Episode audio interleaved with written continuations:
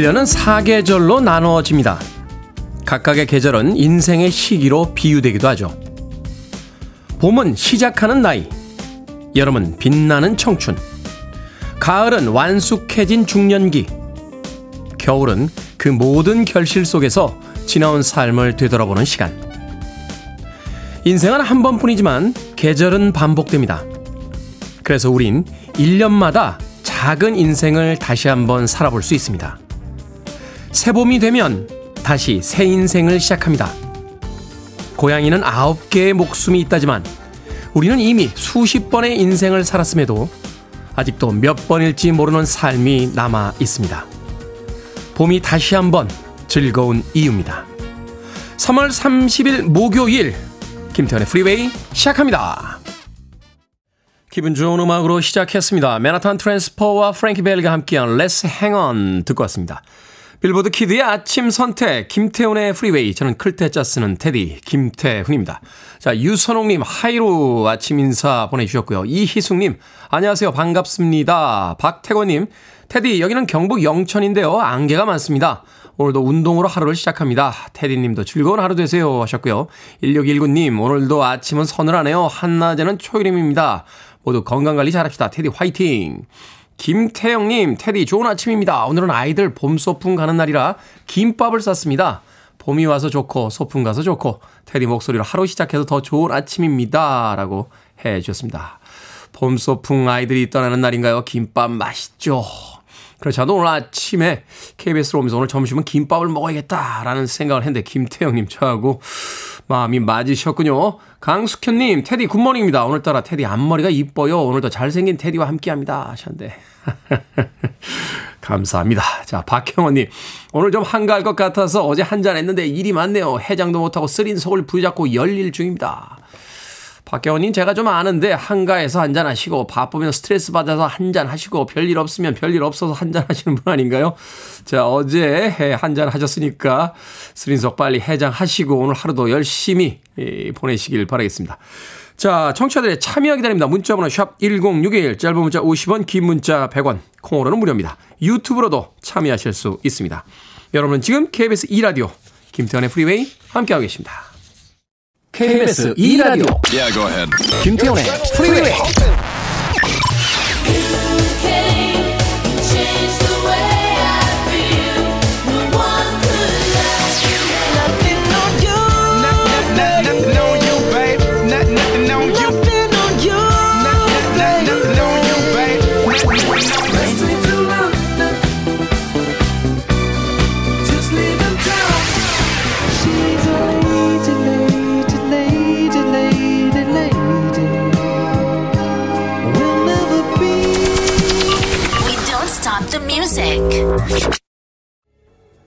CCM이라고 하죠. 어, 크리스천 음악의 데모로 불리우는 그런 아티스트입니다. 에미 그랜트의 Stay for a While 듣고 왔습니다.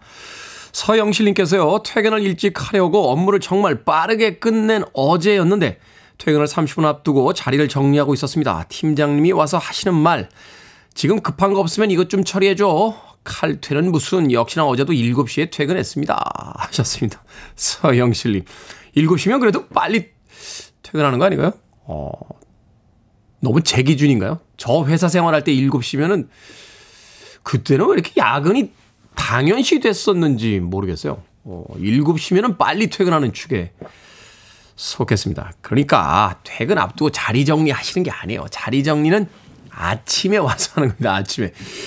일 안 하고 자리 정리하고 있으면 바로 눈에 띄죠. 아, 저 친구가 일이 없구만 하면서 지금 급한 거 없으면 이것 좀 처리해줘 라고 할 수 있으니까 서영실님 오늘부터는 퇴근하실 때까지 절대로 자리 정리하지 마시길 바라겠습니다. 7시에 퇴근했다. 그렇죠. 어, 6시에 칼퇴할 때 기분, 그 기분이 있는데, 서영실님 어제 그래도 1시간 더 일하셨다고 투덜투덜 거리고 계십니다. 아침부터. 서승희님, 수술해서 병원에 있습니다. 어제 수술 후에 깨어나니까 저도 모르게 눈물이 나오대요. 오늘도 좋은 하루 되세요. 라고 하셨습니다. 어떤 수술인지 모르겠습니다만, 음, 얼른 건강 회복하시고 이 찬란한 봄날 다시 즐기시길 바라겠습니다. 서승희님 힘내시라고 제가 아메리카노 모바일 쿠폰 한 장 보내드릴게요. 봄이 되면 참 특별한 일이 없어도 그저 활짝 피어있는 꽃들 보면서 커피 하나 들고 어, 그 꽃길 사이를 걸어만 다녀도 삶이 행복해집니다. 얼른 퇴원하시길 바라겠습니다. 서승희님. 황은희님. 오늘은 일찍 배가 고프네요. 테디 오빠는 아침을 집에서 먹고 오시나요? 하셨는데 아침 안 먹습니다. 황은희님. 방송 열심히 안 들으신 티가 나는군요. 제가 방송에서 아침 안 먹는다고 한 10번 정도 이야기 했거든요. 황은희님. 이세라님. 안녕하세요. 저 오늘 생일입니다. 제 친구들도 그렇고 회사 분들도 제가 프리웨이 너무 선곡도 좋고 라디오 너무 재밌다고 해서 많이 듣고 있습니다. 오늘 생일인 거 널리 널리 테디가 외쳐주세요. 오늘 저녁엔 친구들 보려고요 하셨습니다. 널리 널리 외쳐드립니까? 이세라님께서 오늘 생일을 맞이하셨습니다. 3월 30일은 이세라님의 생일입니다. 여러분들 스케줄러에 3월 30일은 이세라의 생일이라고 어, 1년마다 반복할 수 있도록 꼭 꼭 입력해 주시길 바라겠습니다. 이세라님의 생일을 진심으로 축하드립니다. 됐습니까? 이세라님, 이 정도면 외쳐드린 겁니까? 영어로도 해드려요? Happy birthday! 라고 이세라님 오늘 생일 맞아서 본인의 생일 많이 외쳐달라고 사연 보내주셨습니다. 자, B.O.B의 음악으로 갑니다. 브로노 마스가 피처링 했습니다. Nothing on you.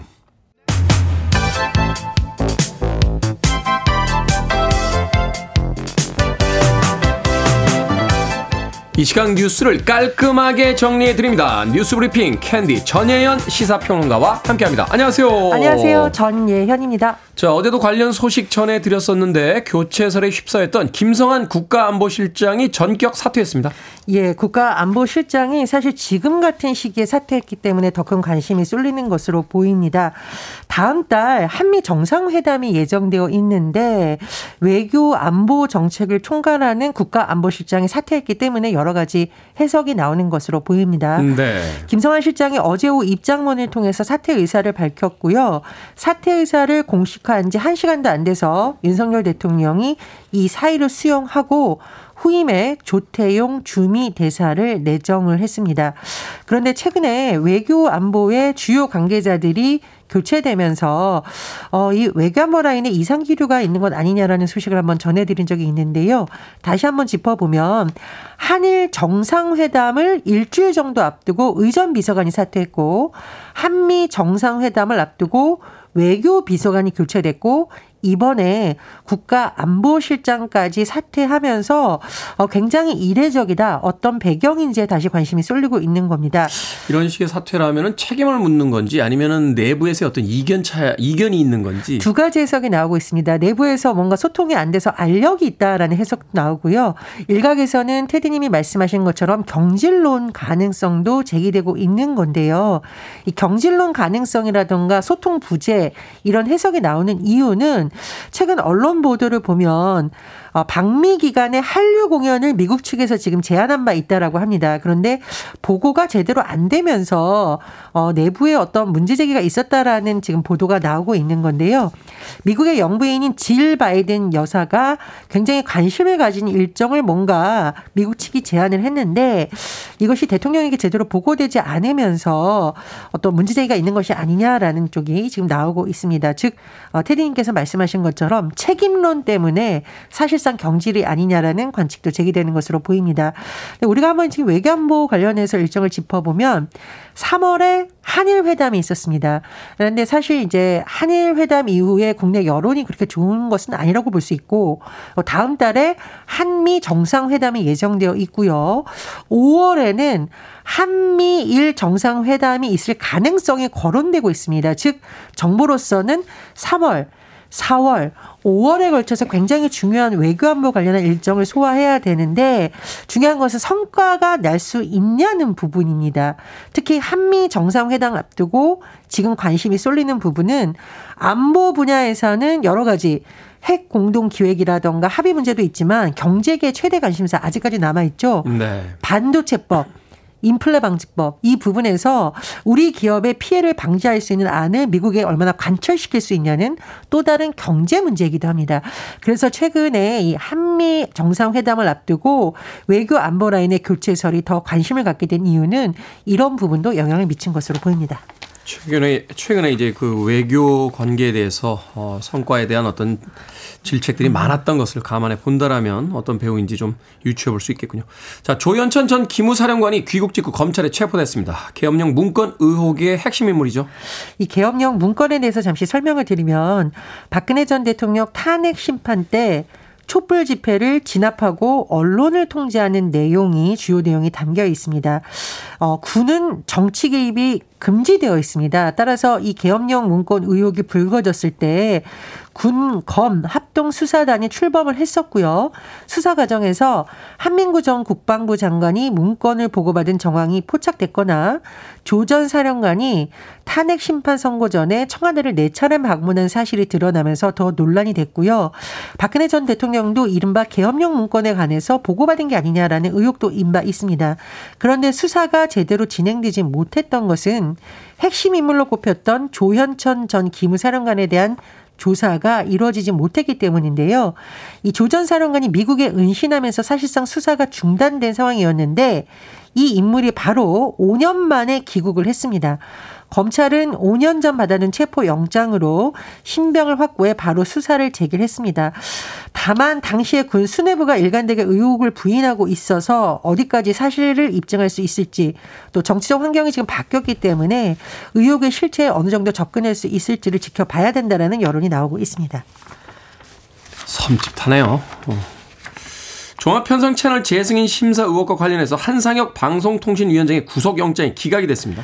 예, 방송통신위원회 종합편성 채널 TV조선 재승인 심사를 둘러싼 의혹과 관련해 한상혁 방송통신위원장에 관해서 검찰이 구속영장을 청구한 바 있습니다.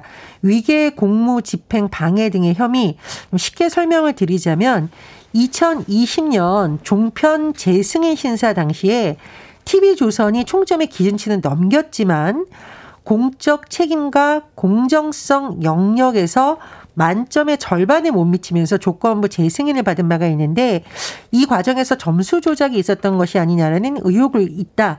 이 부분에 검찰은 집중한 것으로 보입니다. 하지만 법원에서는 한상혁 방송통신위원장의 구속영장을 기각했는데요. 주요 혐의에 대해 다툼의 여지가 있고 증거인멸의 우려가 있다고 보기 어렵다면서 구속수사의 필요성이 없는 것으로 법원은 판단했습니다. 네. 재판 결과를 좀 더 지켜봐야겠군요. 자, 코로나19 위기 단계가 하향 조정되고 확진자 격리 기간도 줄어들 것으로 보인다고요? 그렇습니다. 정부에서 코로나19 관련해 위기 단계 조정 계획을 검토하고 또 발표를 했는데요. 어, 예상되는 내용을 살펴보면 5월 초부터는 코로나19 확진자 의무 격리 기간이 7일에서 5일로 단축될 예정이고요. 7월부터는 확진자 격리 의무가 아니라 권고로 전환되고 다만 검사비 입원 치료비는 점진적으로 개인에게 부담될 것이 중요한 내용입니다. 다만 재유행이 올 가능성을 완전히 배제할 수는 없는 상황인데 또 신규 변이가 출현할 위험성도 남아 있다라고 볼 수 있습니다. 만약 예측할 수 없는 요인으로 유행이 확산될 경우에는 실내 마스크 착용 의무라든가 이런 부분이 뭐 다시 재검토될 가능성도 있습니다. 다만 중대본에서 밝힌 내용을 보면 재유행이 온다고 해도 사회적 거리두기 없이 대응할 방침이라고 합니다. 네. 경제에 미칠 이제 영향을 최소화하겠다 이런 거죠.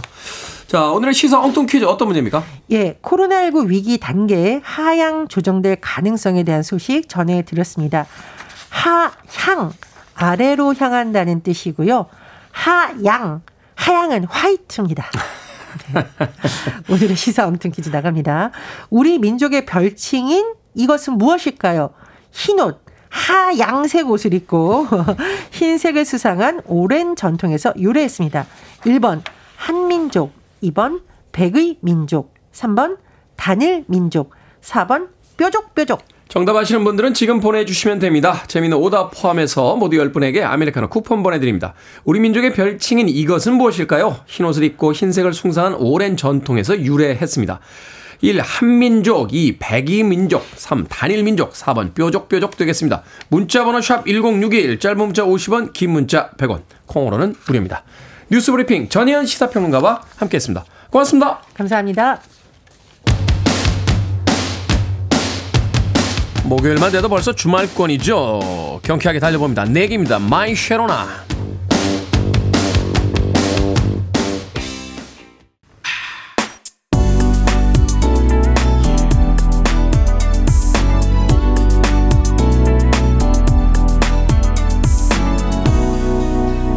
김태훈의 프리웨이. 킴와일드의 You Came 듣고 왔습니다.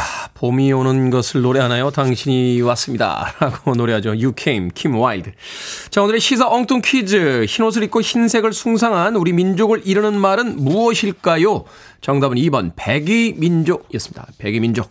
이승재님 오감만족 꽃놀이 가고 싶네요 하셨는데 어제 문득 그런 생각을 했어요. 어, 꽃놀이를 간다. 뭐 되게 이제 봄꽃을 뭐 진해나 뭐 여의도 쪽이나 뭐 이렇게 유명한 꽃놀이 명소들이 있죠. 근데 서울시내만 이렇게 돌아다녀 봐도요. 어, 온통 5만 군데가 다 꽃놀이 명소입니다. 아파트 단지에만 들어가도 막 벚꽃이 흐드러지게 피어 있기 때문에 꽃놀이를 꼭 가야겠다. 뭐 시간이 되면 가면 좋겠습니다만 그렇지 않으면 동네 한 바퀴 도는 것만으로도 충분히 봄놀이가 되지 않을까 하는 생각 해봅니다. 이승재님. 아, 그래도 역시 놀이라고 하면 차 타고 어디 가야죠. 예, 집 앞에서는 놀이 기분이 잘 안 납니다. K124705923님, 한지붕 세가족, 일요일 꼭 챙겨보던 드라마였습니다. 하셨고요. 아, 김병렬님, 정의 민족. 대한민국 하면 역시 정이죠. 라고 하셨습니다. 자, 0211님, 백의민족입니다. 새벽 운동 끝나고 출근하는 길입니다. 항상 이 시간에 좋은 음악, 좋은 voice 들려주셔서 감사합니다. 라고 해 주셨습니다. 고맙습니다. 자, 방금 소개해드린 분들 포함해서 모두 10분에게 아메리카노 쿠폰 보내드리겠습니다. 당첨자 명단은 방송이 끝난 후에 김태훈의 프리웨이 홈페이지에서 확인할 수 있습니다. 콩으로 당첨되신 분들 방송 중에 이름과 아이디 문자로 알려주시면 모바일 쿠폰 보내드립니다. 어, 시사 엉뚱 퀴즈뿐만이 아니라 제가 선물 드리겠습니다 라고 하신 분들 중에 콩으로 오신 분들은 꼭 이름과 아이디 문자로 다시 한번 알려주셔야 저희들이 모바일 쿠폰 보내드릴 수 있습니다. 문자 번호 샵 1061, 짧은 문자 50원, 긴 문자 100원입니다. 최민선님께서요, 좋은 아침입니다. 출근 전에 봄맞이 커튼 빨고 있습니다. 테디도 상쾌한 하루 되세요. 라고 하셨습니다. 봄날에 가장 기분 좋은 건 날씨가 좋아서 빨래할 때 아닌가 하는 생각이 들어요. 저도 어제 낮에 잠깐 시간이 비어서 집에 재빨리 들어가서 밀려있던 빨래 세탁기로 열심히 돌려서 널고 저녁 미팅 나갔는데 빨래 해놓고 나가니까 왠지 기분이 굉장히 좋더군요. 최민선님. 자, 조현정님의 신청곡을 합니다. 해리 스타일스가 바로 이 팀에 있었죠. 어, 원 디렉션, History.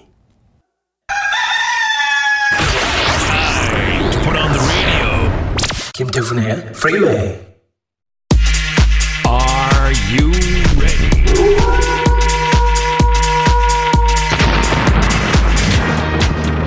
고민은 복잡해도 상담은 명쾌합니다. 결정은 해드릴게 신세계 상담소.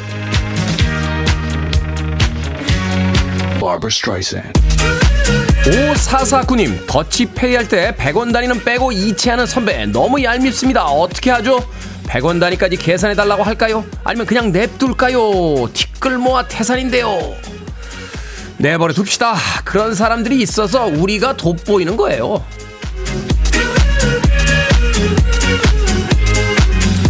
유지우님, 엄마가 오렌지를 사주셨는데 안 먹고 냉장고에 넣어뒀더니 군데군데 상한 것이 많습니다. 상한 오렌지부터 먹을까요? 아니면 상한 건 버리고 상태 좋은 오렌지부터 먹을까요? 저는 항상 이런 게 고민되네요. 상태 좋은 오렌지부터 먹읍시다. 상한 오렌지부터 먹으면 좋았던 오렌지도 상하고 결국 계속 상한 오렌지만 먹게 되니까요. 8081님. 짝사랑했던 오빠가 근처로 이사를 왔습니다. 아이와 놀이터 갔다가 우연히 보고 화들짝 놀라서 도망갔는데 다시 보면 쿨하게 인사할까요? 아니면 계속 도망 다닐까요?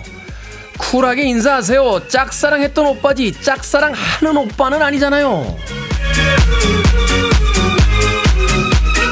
3719님, 아이가 콩밥에서 콩만 골라내길래 편식하면 안 된다고 잔소리하고 있는데 신랑이 옆에서 당근을 골라내고 있네요. 아이 앞에서라도 혼낼까요? 아니면 나중에 따로 말할까요? 나중에 따로 말하세요. 그런데 어머니, 아이는 고칠 수 있지만 신랑은 못 고쳐요, 어머니.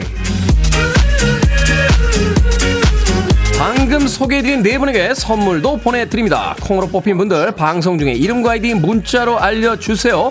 고민 있으신 분들은 언제든 사연 보내주시기 바랍니다. 문자번호 샵 1061, 짧은 문자 50원, 긴 문자 100원, 콩으로는 무료입니다. 자, 서성룡님께서 신청하셨습니다. 립싱크, 디자이너 뮤직.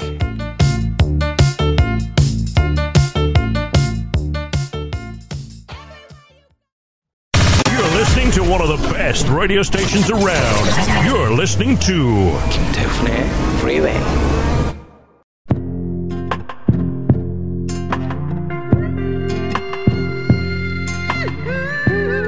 빌보드 키드의 아침 선택 KBS 2라디오 김태훈의 프리웨이 함께하고 계십니다.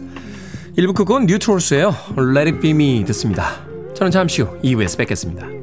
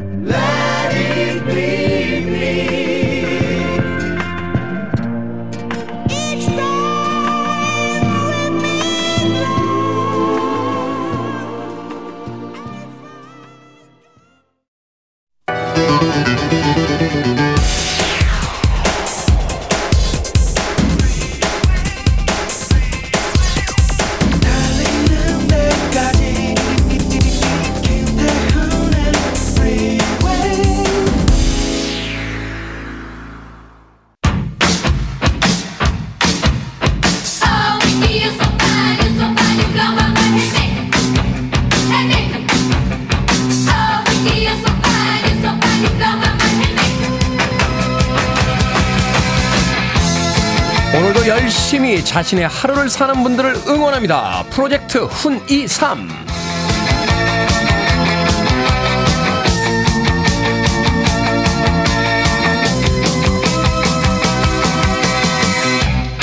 박수미 씨께서 신청해 주셨습니다. 여기는 광주 광역시예요. 매일 아침 6시부터 하우스에서 일하면서 하루 종일 라디오를 듣습니다.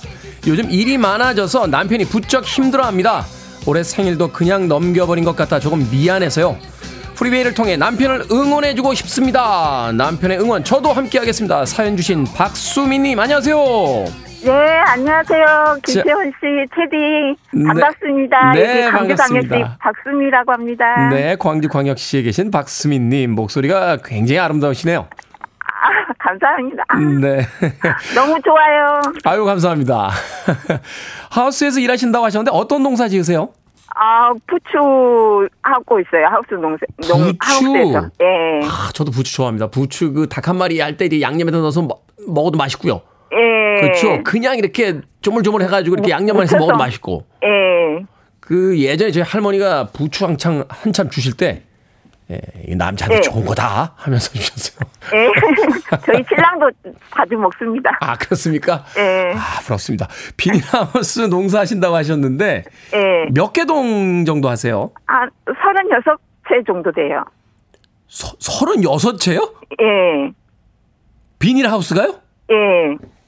큰 거, 큰 것도 있고 작은 것도 있고 평수가 다 틀려서요. 그걸 부부 두 분, 둘이, 둘이서 하시는 겁니까? 예. 우와 힘드시겠네요.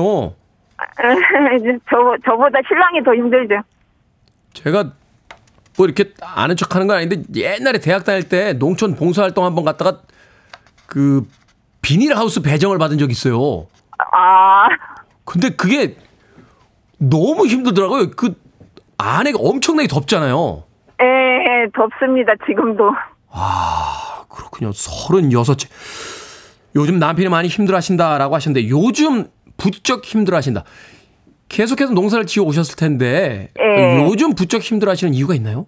아, 저기, 이제, 저희 막내 셋째가 중2인데, 네. 대학교 4학년 때 졸업할 때까지 좀 바짝 벌어가지고, 아, 그때 벌어가지고 하려고 좀 하우스를 좀 더 늘렸거든요, 올해. 올해 더 늘리셨다. 예, 그러니까 그거, 그거 부추 모종 들어가려면 트랙터로 계속 탭이 넣, 탭이 놓고 갈고, 그렇죠. 땅 이렇게 갈아주고.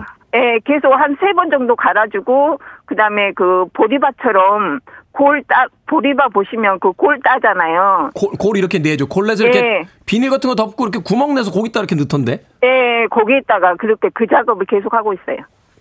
아이고. 중, 중이 아들인가요? 딸인가요? 딸입니다. 딸이면 군대는 안 가니까 한 9년 정도 더 하셔야 된다고요. 예, 한 10년, 10년 보고 있어요. 안 아프세요? 이 농사 짓는 분들 보- 보면 여기저기 아프시다고 하시는 분들 굉장히 많으시던데. 에, 신랑이 지금 목이랑 저 팔꿈치, 엘보 그런데 좀 많이 아파해요. 일이 요즘 많아가지고. 아이고, 골프를 치다가 아파도 사람이 속이 상한데 농사 치다. 아, 속상하잖아요. 아, 에, 그런데 남편분 생일을 그냥 넘기셨어요? 아, 저기 저녁 먹고 케이크, 케이크는 켰는데 네. 선물이 없어서 좀 많이 서운해하더라고요. 결혼하신 지 얼마나 되셨어요? 지금 19년 차 돼가요. 19년 됐는데도 선물 없으면 피치입니까? 예. 아니, 그러면 박수민님 생일 때는 남편분이 뭐 선물해 주셨어요? 아, 저기 현찰 줍니다. 현찰. 예. 어찌됐건 받으셨군요. 예. 그렇죠. 받았는데 안 주면 이건 삐치죠. 예, 그래서 많이 좀 섭섭했어요. 뭘 원하시던가요, 선물로? 선물로 자기도 현찰을 줘. 그렇죠. 현찰이 제일 좋습니다. 자, 방송을 통해서 삐쳐있는 남편에게 한마디 해주시죠. 아, 어, 신랑, 이렇게, 그, 이렇게 하루, 저기, 사연 신청했으니까 서운한 거 풀어요. 남편분 성함이 어떻게 되세요? 아, 이자 창자 민자 이창민 씨입니다. 네, 이창민님. 이창민님에게 아, 모처럼 이렇게 부부가 되면 이름 부를 일이 별로 없잖아요. 예. 이름을 탁 다정하게 부르시면서 사랑한다고 생일 축하한다고 한마디 해주십시오. 아, 사, 사랑한다고? 네, 사랑, 사랑, 안, 하- 평상시에 안 하시는구나. 당황하시는 거 보니까. 자, 사, 에. 사랑한다, 생일 축하한다, 이창민, 이렇게 이름 한번 불러주세요. 자, 아, 이창민 씨 사랑합니다. 생일 축하해요. 네. 자, 남편분과 함께 일하시는 박수미 씨도 건강 잘 챙기시길 바랄게요. 예, 감사합니다. 제가 10만 원권 백화점 상품권 보내드릴 테니까 남편분 생일 선물로 꼭 전달해 주세요. 아, 예, 감사합니다. 항상 잘 듣고 있어요. 고맙습니다. 전화 주셔서 진심으로 감사드립니다. 고맙습니다. 예, 수고하세요. 저희들의 밥상 위에 올라오는 맛있는 부추를 위해서 오늘도 힘들게 일하고 계신 이창민 씨, 박수미 씨 부부 응원합니다. 자, 응원 메시지 보내주세요. 세 분 추첨해서 커피 쿠폰 보내드리겠습니다. ELO입니다. Last Train to London.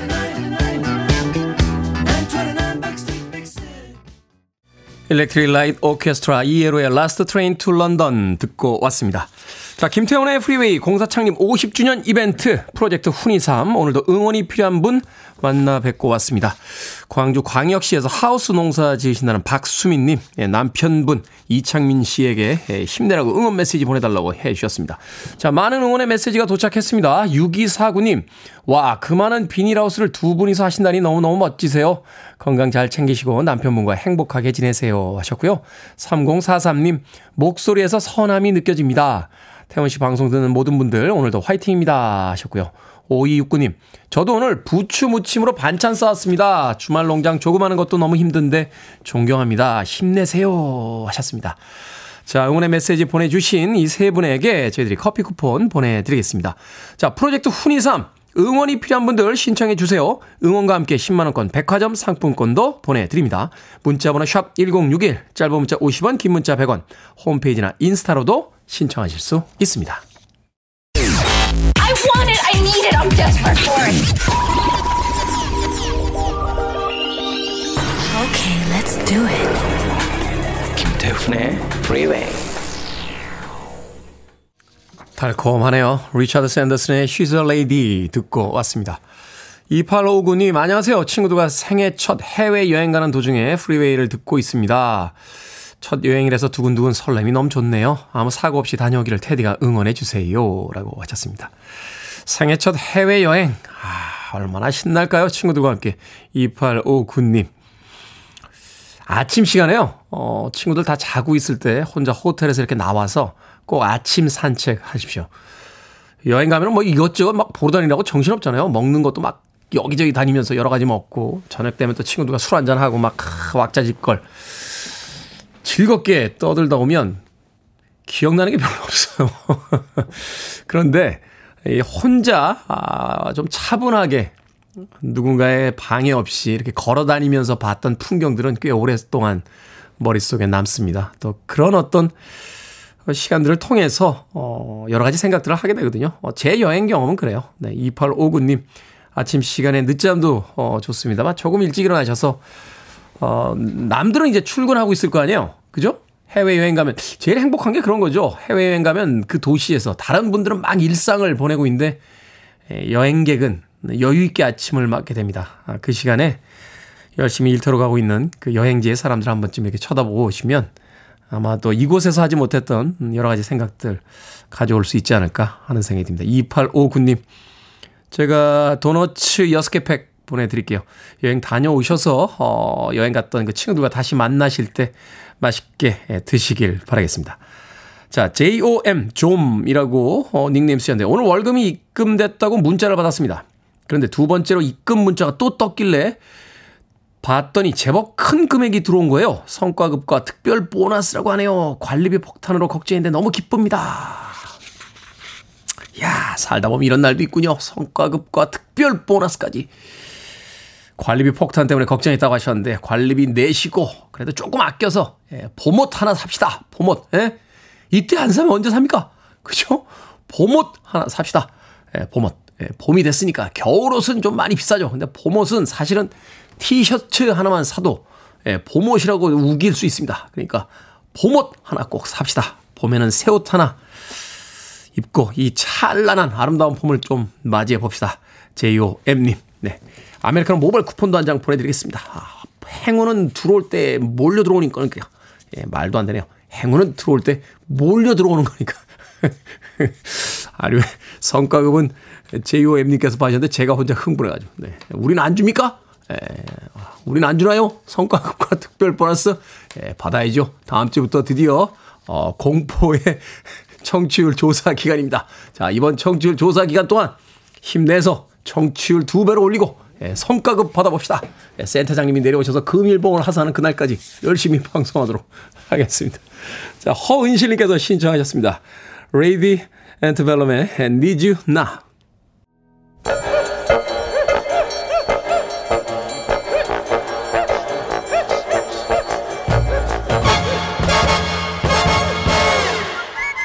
온라인 세상 속 촌철살인 해악과 위트가 돋보이는 댓글들을 골라봤습니다. 댓글로 본 세상.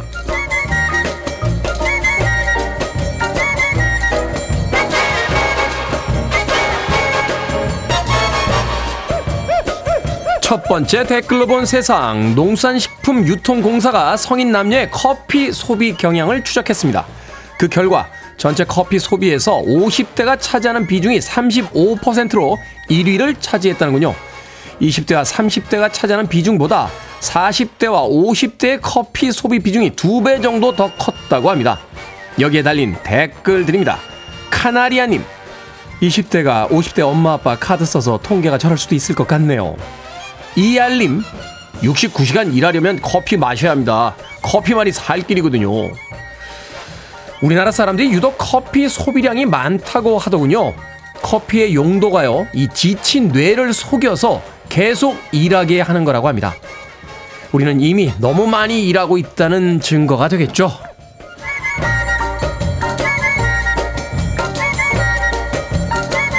두 번째 댓글로 본 세상 한 직장인 커뮤니티에 특이한 신입 직원 사연이 올라왔습니다. 두 달 전 입사한 직원이 2주 전부터 점심시간에도 열심히 일을 했다는데요. 그러던 어느 날 직접 팀장에게 찾아가서 점심시간을 8개 모았으니까 연차 1개로 인정해달라고 했답니다. 회사에서는 당연히 불가능하다고 했다는데요. 여기에 달린 댓글들입니다. 일상님, 탕비실에서 커피 타주고 돈 받아갔다던 직원 이야기가 생각나네요. 성우님, 느슨해진 회사에 신선한 긴장감을 주러 온 분 아닌가요? 점심시간 8개 모았으니까 연차 한 개로 인정해달라. 이분 천재인가요? 아니면 평범한 우리 일상에 찾아온 빌런일까요? 일 몰아서 했으니 하루 쉬겠다는 논리 여기서 나오는 겁니까? Hard to find, hard to beat.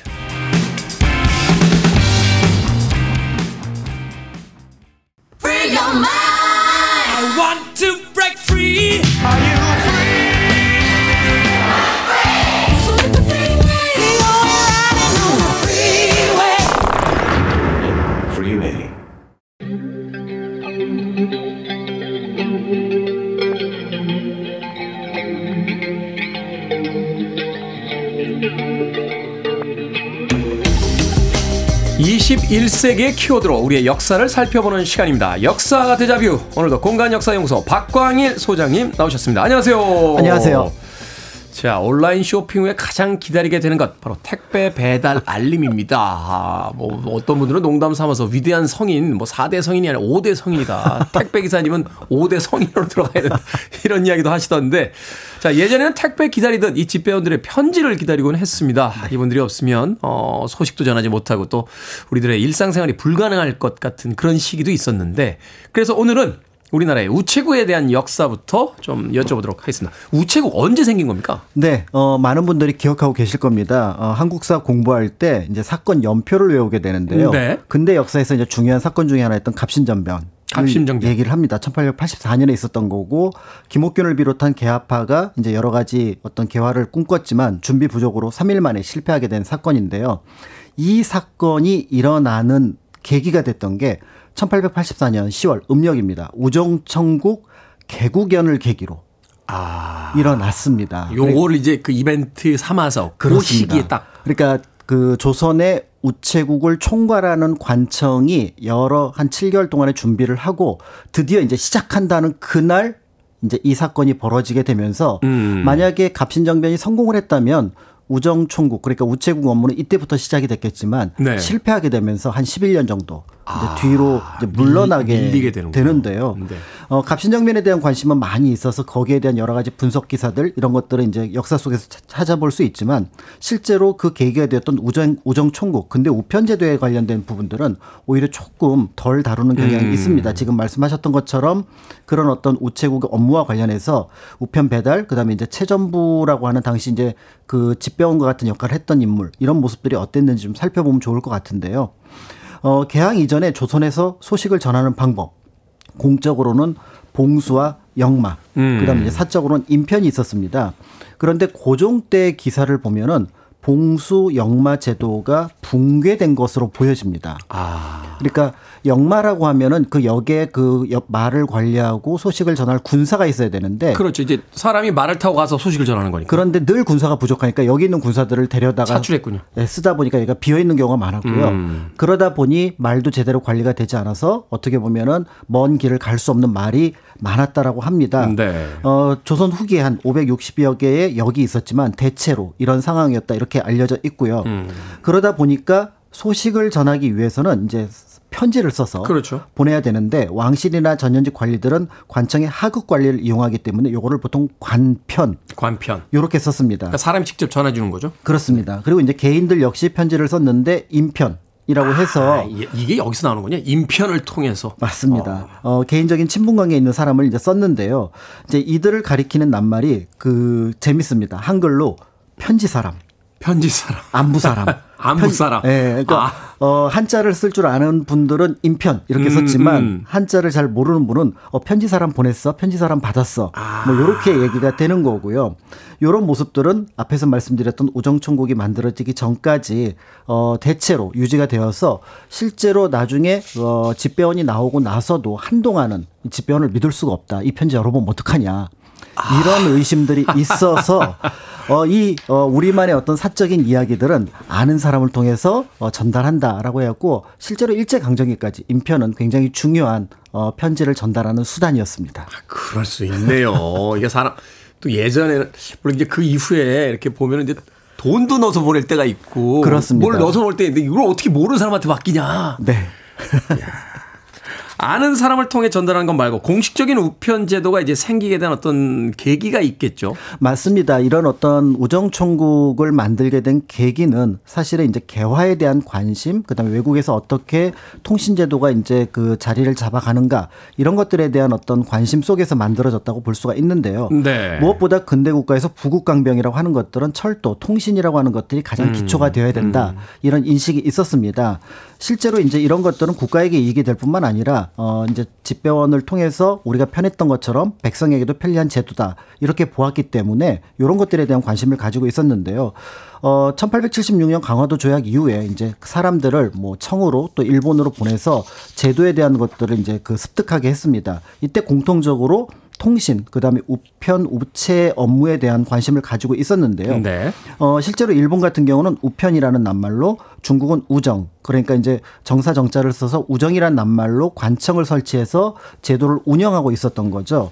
이런 것들에 대해서 어, 이거 우리나라에도 도입했으면 좋겠다. 라고 생각했던 인물이 있습니다. 바로 홍영식이라고 하는 인물인데요. 홍영식. 어, 일본에 이제 여러 번 갔을 때 특히 어, 일본의 우편 제도를 만들었던 마에지마라는 사람을 만나게 돼서 음. 근대 우편 제도에 대한 여러 가지 자료를 받아오게 됩니다. 실제로 이 자료는 홍영식의 기록보다는 마에지마가 나중에 회고처럼 남긴 기록에 조선에서 홍영식이라는 사람이 와서 이것저것 물어보아서 그런 내용을 전달했다. 이렇게 음. 이제 전해지고 있는데요. 이러한 내용들을 바탕으로 하고 그다음에 이제 미국의 보빙사까지 다녀오게 되면서 아 이거 꼭 필요하다라는 생각을 하게 되면서 고종에게 보고를 하게 됩니다. 네. 이에 따라서 이제 1884년에 어, 우정총국을 설치할 때 이때 이제 최고 책임자로 이거를 준비하도록 만들게 되면서 홍영식이 이 우정총국의 이제 책임자가 되게 되는데요. 어, 조선 정부가 우정총국에 이제 관심을 가진 이유는 이게 편리함을 넘어서서 약간 재정 수입이 있다라고 판단을 했습니다. 아, 이게 이제 국가에서 관할하게 되면 요금을 국가에서 세금처럼 받을 수 있으니까. 그렇습니다. 실제로 영국이나 일본에서 재정의 상당 부분을 이 우편 제도에서 의지하고 있다라는 것들을 알고 있었던 거죠. 그렇죠. 우표를 붙여야 되잖아요. 그렇습니다. 그돈 주고 사는 거니까. 맞습니다. 그래서 이제 이런 부분들에 대해서 여러 가지 이제 조사가 있었기 때문에 결국은 이거는 꼭 필요하다라고 해서 받아들여지게 됐던 겁니다. 그렇군요. 우정총국을 어, 지금처럼 우체국이라고 부르기 시작한 건 언제부터입니까?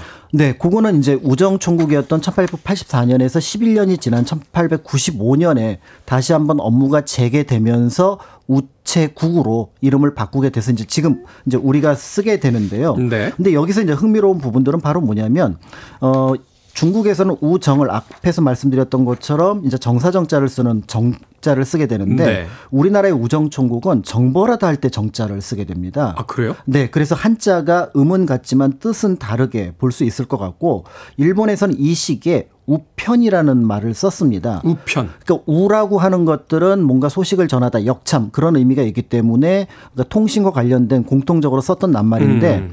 이제 조선 역시 이 제도를 받아들이면서 보통 다른 어떤 근대 문물을 받아들일 때 중국이나 일본 것을 받아들이는 것과 달리 다른 낱말을 썼던 거죠. 그러니까요. 여기에는 이제 목, 어, 약간의 사연이 있는데요.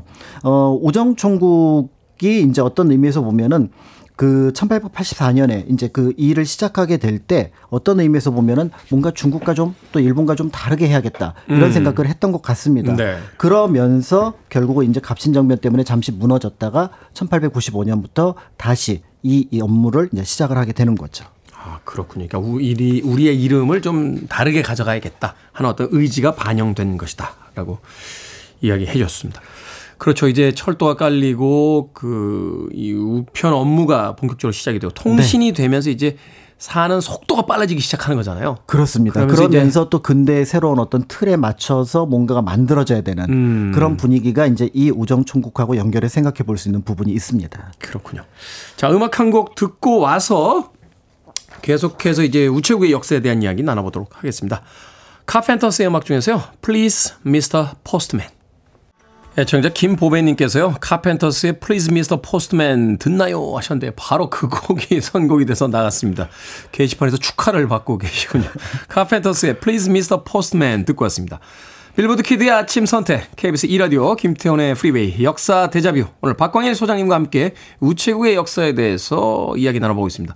음악 나가는 동안 소장님하고 둘이, 야, 예전에 기념 우표 막 사러 다녔는데요. 막 이런 이야기들을 나누면서 예전 우체국에 대한 이야기도 나눴었는데.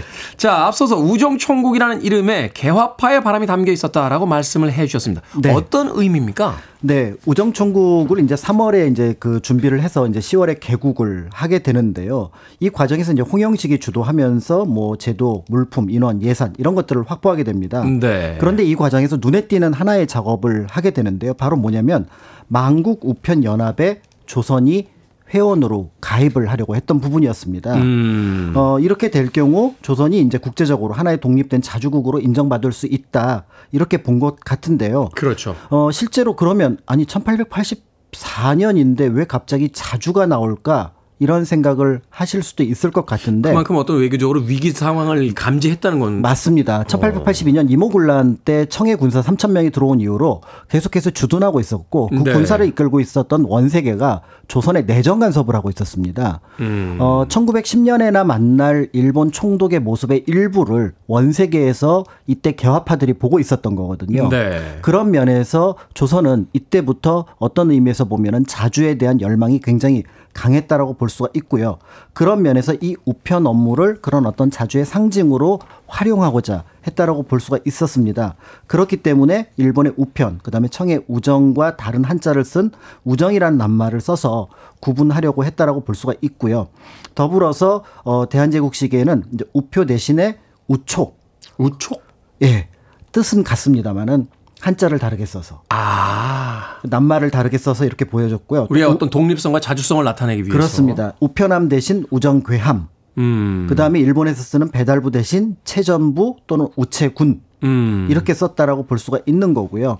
결국 이제 통신의 주권을 유지하는 것이 나라의 자주를 대내외에 알리는 중요한 의미가 있다.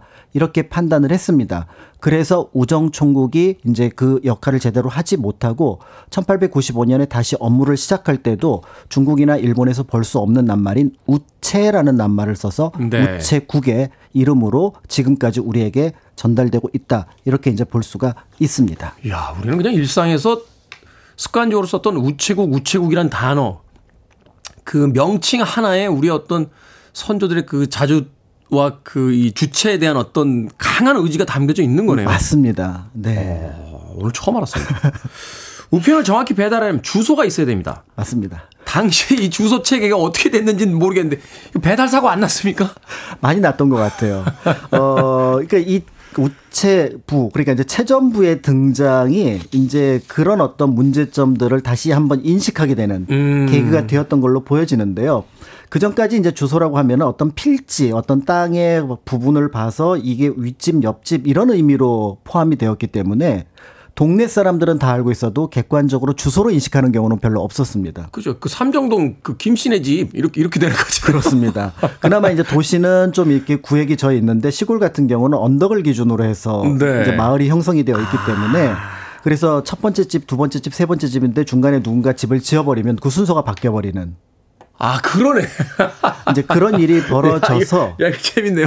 네, 그래서 이제 우편물을 제대로 전달하는 것이 굉장히 어려웠고, 그러니까 근처까지는 가, 가까이 가지만 현장에서 이제 어떤 집을 찾느냐가 어려워서 실제로 잘못, 잘못 배달하는 경우가 종종 있었다고 합니다. 계속 뭐 물어보고 이러게 돼. 또 집에 사람이 있으면 다행인데 사람이 없을 때는 또 그렇습니다. 야. 그런데 이제 더 큰 문제는 이 우편물이 잘못 배달된 것 같아요. 그래서 다시 그걸 찾으러 가면은 안 줬습니다, 주인이. 왜요? 우리 집에 배달된 우편물을 반납하는 것은 불길한 징조다. 그게 나하고 관계가 없지만 일단 나한테 내 손에 들어왔으니 이 재물이 빠져나갈 그렇습니다. 어, 그런. 운이 있다. 예, 어. 그래서 이걸 돌려주지 않거나 잃어버렸다 이렇게 이제 해버리면은 어찌 내 손에 들어온 편지를 이 다시 달라. 우편 배달을 맡았던 최전부는 결국은 이제 그러니까 분실 사건이 나타나게 되는 거고요. 그렇죠. 여기에 대해서 이제 어떤 그 배상뿐만 아니라 당시가 이제 좀 엄하던 시기였기 때문에 상사에서 매를 맞는 것이 겁니다. 잠깐만요. 집배원 아저씨들이 매를 맞았다고요? 관청이라서. 관청이라서 네. 야 이거 직무에 이거- 대한 어떤 문제점으로 이제 처벌을 받았던 거죠. 그러니까 어 이런 거 생각해 보면은 아 지금도 이거 뭔가 그 실수하신 분들한테 그 누가 되지 않도록 뭔가 도움을 주어야겠다 이런 생각을 하게 되는데요. 네. 다만 이제 이 당시 체전부의 모습에 대해서는 약간 논란이 있기는 합니다. 현재 이제 체전부라는 이름으로 그러니까 그 대한제국식의 우편을 배달했던 모습을 이제 사진으로 검색을 해보면 네. 두 장의 사진이 검색이 되는, 됩니다. 어. 하나는 군복을 입고 있는 두 분의 사진 모습인데요. 한 분은 모자에 전보를 뜻하는 전자가 있는 사진이고요. 네. 다른 한 분은 그냥 군복의 모습을 입고 있습니다. 그런데 이 모습은 대체로 대한제국 시기의 체전부, 곧 집배원의 모습이라고 볼 수가 있습니다. 왜냐하면은 체전부를 우편 군사 이렇게 불렀습니다. 그러니까 구세군 부르듯이 그렇게 부른 거죠? 그렇습니다. 어. 실제로 이제 군복을 입고 다녔기 때문에 그런 음. 이름으로 불렀다라고 볼 수가 있는데 그런데 이제 널리 알려진 이름 가운데 기름종이를 두른 가, 이제 송락이라고 하는데요. 네. 이걸 쓰고 그다음에 가방을 둘러매고 담뱃대를 물고 있는 어르신 모습이 있습니다.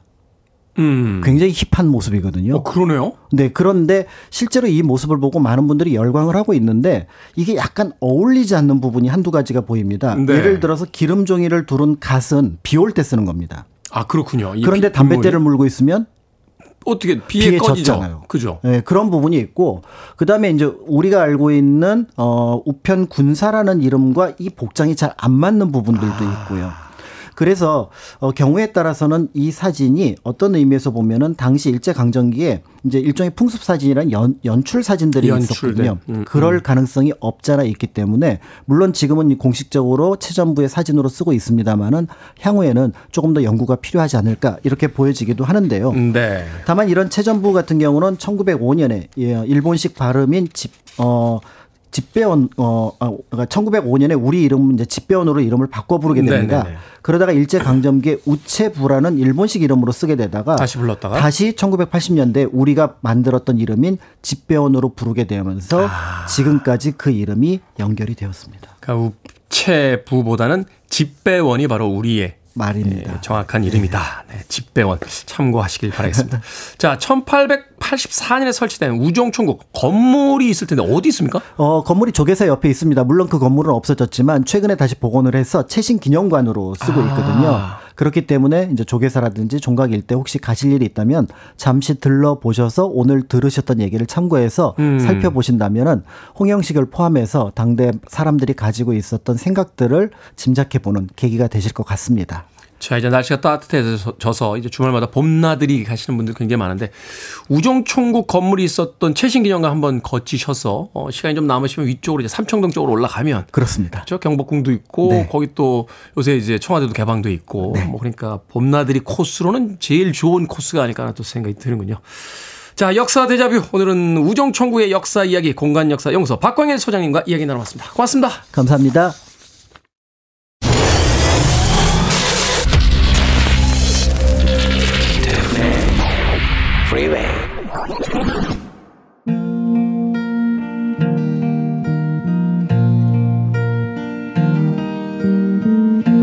KBS 2라디오 김태훈의 프리웨이 오늘 방송 여기까지입니다. 오늘 끝곡은 존 덴버의 Sunshine on My Shoulders 골랐습니다. 햇빛이 내리쬐입니다. 봄날입니다. 행복해지네요. 저는 내일 아침 7시에 돌아오겠습니다. 고맙습니다.